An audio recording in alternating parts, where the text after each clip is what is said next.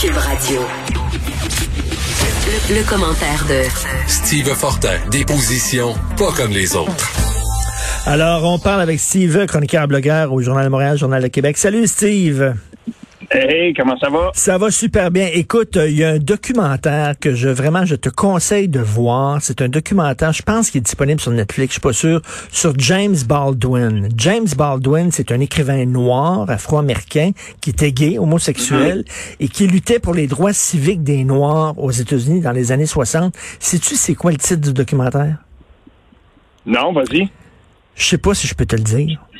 Ça s'appelle Ah le ben, titre. écoute, on va risquer, on va risquer. Le titre du documentaire, c'est I am not your Negro. Je vais-tu perdre ma job de dire ça? I am not your Negro. Je ne suis pas votre nègre. Je vais-tu perdre ma job? Euh, écoute, ça devient, ça devient un petit peu, euh, ça devient un petit peu délirant tout ça. Puis euh, ce qu'on entend de plus en plus et ce qu'on remarque euh, dans certaines universités et dans certains milieux, c'est que non seulement on ne peut plus prononcer le mot, mais on peut même revenir en arrière euh, des mois, voire des années plus tard, puis dire euh, dans tel cours, euh, telle madame a osé dire le mot, elle a traduit le mot, elle a cité un, un- un- une œuvre de, de Pierre Vallière, elle a, elle a osé dire le mot. Donc là, maintenant, on va lancer une vendetta contre ce prof-là. Euh, on nage en plein délire, Richard. On va faire quoi quand ça va être le temps de parler d'un de nos écrivains les plus importants, quand on va vouloir citer, par exemple, comment faire l'amour avec un nègre sans Ben oui. Euh, tu sais, on, on pourra plus le dire, on pourra plus référer à ça. Écoute, Robert Morin, son chose, film, euh, son film Le Nègre. Robert Morin, un excellent film. Ben oui, exactement. C'est à un moment donné là, euh, je pense qu'il va falloir qu'on commence. euh, on le sait, hein. Il y a des spécialistes qui sont là, euh, des activistes par exemple antiracistes, qui vont documenter toutes les dérives de l'extrême droite et tout ça. On est dû pour un activiste de l'autre côté qui va documenter toutes les dérives de cette espèce. Moi, je veux même Mm. plus dire gauche parce qu'on n'est plus dans la gauche, mais ces activistes woke là qui sont en train de triturer et de s'attaquer à la liberté d'expression et au fondement même de, de quelque chose qui nous est très cher, c'est-à-dire notre liberté de Mais penser. là, cela dit, euh, il faut, euh, Steve, cela dit, on n'est pas en train de dire là, qu'on veut euh, que qu'on puisse utiliser le mot nègre en disant, euh, tu sais, hein, comme insulte. C'est-à-dire, on parle, là, tu sais, mettons l'art nègre, ça existe l'art nègre, ça existe. il y a- la négritude, pas- ça je existe? Richard, mais oui, dans le sens où, euh, je sais pas, moi, quand j'étais à l'université, à l'université d'Ottawa, j'ai eu la chance d'avoir un cours où on a traité justement du courant de la négritude, du courant littéraire. Puis c'est par le, le- le truchement d'un enseignant d'origine euh, qui venait de l'Argentine, donc Daniel Castillo Durante, euh, que j'ai pu me familiariser avec ce courant-là, que j'ai pu apprécier l'œuvre de Aimé Césaire, que j'ai pu découvrir un livre absolument fantastique d'un écrivain qui s'appelle Alejo Carpentier, qui s'appelle Concierto Barocco, concert, le concert baroque. Et puis, quand on, on- quand, quand on est euh, quand on nous présente par exemple ce, ce courant-là, quand on nous présente des gens qui ont revendiqué la négritude comme une façon euh, de se représenter dans le monde, au monde, au monde, et qui- ils- qu'ils en ont fait une, une partie prenante de leur identité. Moi, je vois des gens après ça qui, qui s'indignent parce qu'on dit le mot, mais moi, je me rappelle qu'il y avait des gens dans ce courant littéraire-là qui revendiquaient le mot et qui lui ont donné des essences d'une identité qu'ils voulaient défendre. Et puis, je veux dire, là, on est très, très loin de ça. Revenons-en à la base. Je veux pas dire qu'on qu'on va euh, utiliser ce mot-là. Il faut certainement pas recommencer avec les insultes et tout ça. Là. Mais non. Mais dans le cas de Pierre Vallière, souvenons-nous, il était quand il a écrit ça.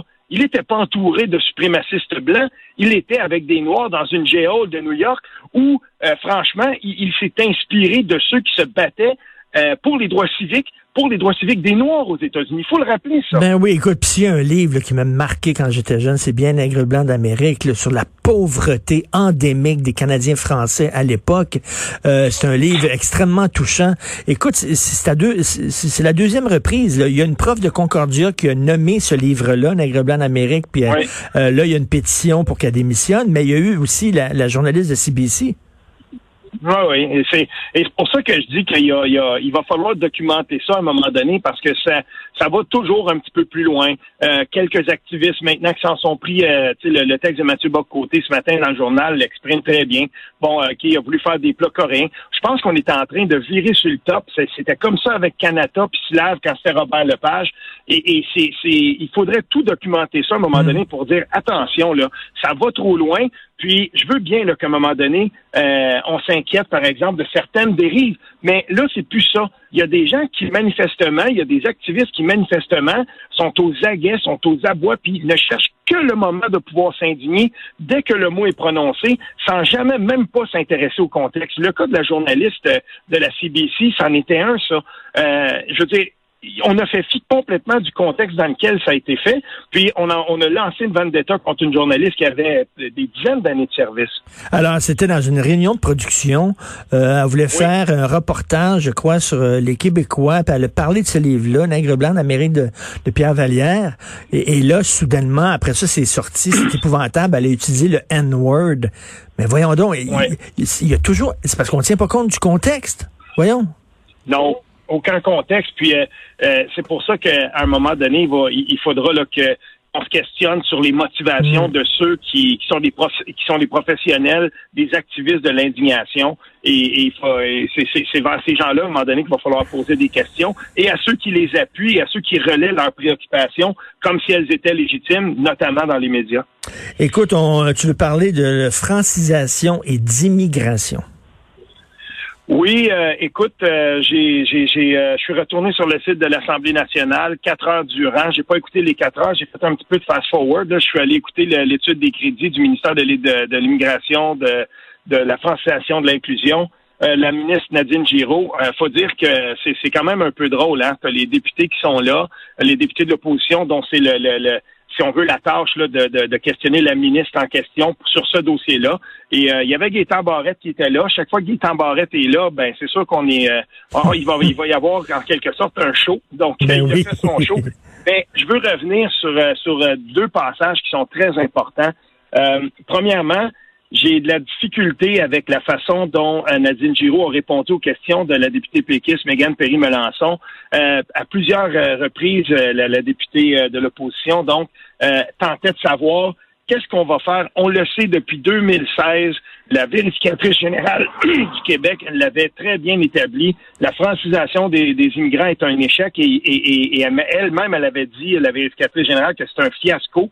Et, hier, euh, en tout cas, quand, j'ai écouté ça, j'ai appris que depuis 2015, les immigrants qui, euh, qui connaissent le français à l'entrée, ça diminue sans cesse. Maintenant, on est à près de 60% des gens euh, qui, qui, qu'on choisit comme immigrants qui ne connaissent pas le français. Ah oui, 60% Oui, on approche 60% Et là, le problème, c'est que on dit, oui, mais on va miser sur la francisation et tout ça. À plusieurs reprises, la députée euh, Perry Melançon a questionné la ministre et elle lui disait, ben, on, on le sait, là, c'est un fiasco ça serait pas le temps de, de, rendre la francisation obligatoire, les cours de francisation obligatoires. Et, et non, la, la, la, ministre euh, refusait de s'engager sur ce terrain-là et on sentait bien le malaise.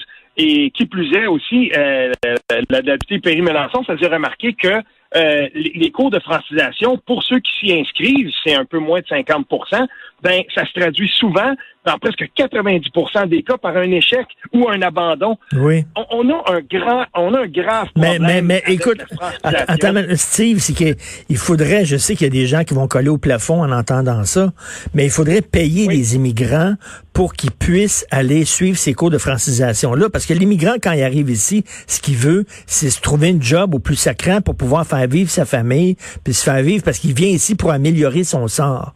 Donc, s'il va dans des cours de francisation à temps plein, ben là, il peut pas se trouver un job. Il, y a pas, il faut les payer pour ce qui suivent ces cours-là. Non? Ben, pourquoi on sauterait au plafond, Richard? Moi, je suis tout à fait d'accord avec ça. J'ai ben même déjà écrit dans un de mes textes que ce serait une bonne façon. En ce moment, là, je veux dire, euh, Justin Trudeau a étendu la PCU quand même euh, assez largement. Euh, si on veut, la fonction du travail pour quelqu'un qui arrive dans un nouveau pays, c'est un facteur d'intégration absolument fondamental. Si on, si la, personne qui arrive dans sa nouvelle nation, qui choisit le Québec, qui atterrit au Québec, euh, a l'impression que ça se passe de, manière bilingue, des fois en français, des fois en anglais, ou euh, qu'il peut même se trouver du travail en anglais seulement, parce que c'est on peut le faire au Québec. Ben à ce moment-là, pourquoi s'engagerait-il dans une démarche euh, vraiment là stricte et, et, engagée de francisation Il ne le fera pas, et, et c'est pour ça que moi je suis tout à fait d'accord avec cette proposition-là, Richard. Oui, il faudrait que pendant un certain temps, un peu comme on donnerait par exemple un peu d'assurance emploi ou quelque chose, qu'on on, on, fasse que les immigrants maîtrisent le français. Mais en même temps, en même temps, ce que tu viens de dire, c'est très important, Steve, parce que regarde, l'immigrant, là, il est pas fou. Il regarde comment ça fonctionne. Puis il dit à Montréal, tu es un, unilingue anglophone. Euh, puis t'as pas de problème à te trouver un job. Fait que pourquoi je me casserais le cul à apprendre une langue qui est extrêmement complexe, qui est le français, alors que si je parle rien qu'anglais, euh, je vais me trouver un job? Un fou d'une poche, ben, Tout est là. Euh, tout est là. Ça prend un gouvernement à un moment donné qui va mettre ses culottes et puis qui va qui va réaffirmer, c'était le, le, si on veut, l'axe de mon texte d'hier dans le journal, qui va réaffirmer qu'il n'y a qu'une seule langue officielle au Québec et c'est le français, et qui va euh, moderniser et même, pourquoi pas, engager un nouveau chantier, une loi 101 2.0 dépoussiérée et à laquelle on donnerait plus de mordants pour s'assurer que euh, on, réaffirme que le français, c'est la langue de travail au Québec. Et ça, là, Richard, le gouvernement qui va avoir les, les, couilles, qui va hmm. avoir les cajones pour faire ça, euh, il sait qu'il va le rencontrer beaucoup d'opposition sur son terrain. Et même, je vais te le dire en mille, à la CAQ, là, c'est pas tout le monde, on le sait, la CAQ, c'est une coalition. Et c'est hmm. pas tout le monde qui est à l'aise avec des positions un petit peu plus identitaires comme celle-là sur le terrain de l'identité. Et même, j'irai plus loin, les gens qui sont proches, qui sont dans les arcanes du pouvoir, qui sont proches de François Legault, il y en a plusieurs là-dedans qui viennent du Parti libéral du Québec et pour qui les sensibilités identitaires ne sont pas les hmm. mêmes que d'autres euh, dans ce parti-là. Moi, je, je, le sais que Simon Jolin Barrette est un franc nationaliste et que ce ministre-là y croit vraiment. Mais est-ce que c'est le cas de tout le monde dans ce parti-là? La réponse, c'est non. Et François Legault doit euh, jouer avec cet équilibre-là fragile dans son propre parti. Parce que n'oublions pas une chose, la vice-première ministre du Québec a toujours bien regardé un de ses, un de ses subalternes en le traitant de crise de péquiste à un moment donné.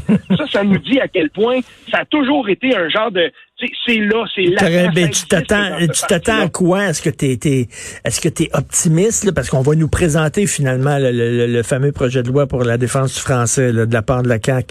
Est-ce que tu penses qu'ils vont avoir les ben, le Caron, non, je pense pas qu'ils vont les avoir. Puis je, je, pas, je m'attends pas à, de la part de la CAQ. Il y a un vernis nationaliste qui sert bien euh, ce parti-là, comme il y a un vernis indépendantiste chez Québec solidaire qui les sert bien quand c'est le temps des élections.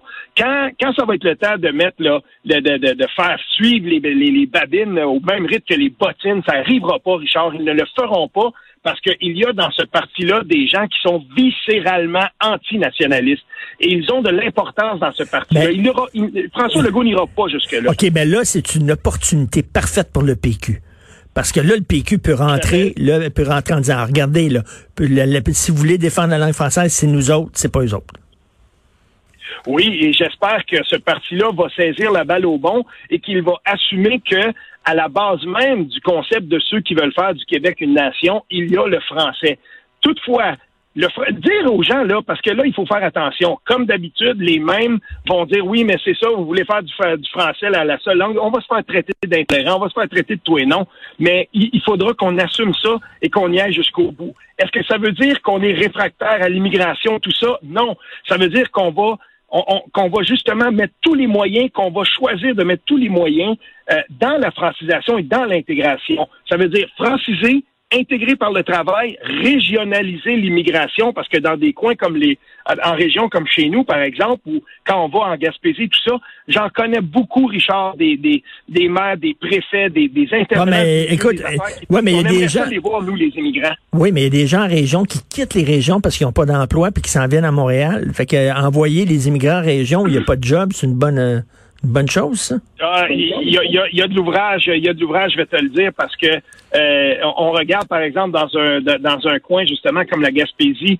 Euh, moi, j'y étais il y a pas tellement longtemps, puis on passe, on regarde certaines des usines, euh, puis je veux dire, on cherche des gens, on cherche des gens dans le domaine du tourisme, on cherche des gens. Tu sais, il y en a, mais le, le, le problème là-dedans, c'est que au Québec, à un moment donné, on a comme tout concentré ça à Montréal, puis plus on concentrait le, bastion, plus que le bastion d'immigration était à Montréal, ben moins on a, si on francise pas, ben il s'est passé ce qui se passe en ce moment, c'est-à-dire qu'on crée comme un genre de foyer qui se développe un peu comme à côté du Québec, tu as, Montréal, puis tu as, si on veut, le, reste des régions. Et on est en train de créer deux solitudes à l'intérieur même du Québec. Et ça, il faut arrêter ça complètement. Ça aussi, c'est un grand chantier qu'il faudra engager. Et je suis pas sûr, moi, que la CAQ va être le parti qui sera capable de le faire. Tout à fait. Merci beaucoup. Et Steven, une nouvelle de dernière heure, c'est Christophe Freeland qui va remplacer Bill Morneau. Euh, Justin Trudeau, il aime ça, là, parce que Christophe Freeland, elle, va dire ce que, elle va dire ce que lui dit. Là. Elle va faire ce que lui, il veut ah, qu'elle ben, fasse tu me surprends parce que je voyais du clos là, moi personnellement, mais on pourra peut-être s'en parler. J'ai hâte d'avoir les justifications. OK, on s'en parle demain. C'est un bonheur de te parler tous les jours maintenant, euh, Steve Fortin. Merci. Oui. Salut. Salut. Martino, ne ratez plus rien.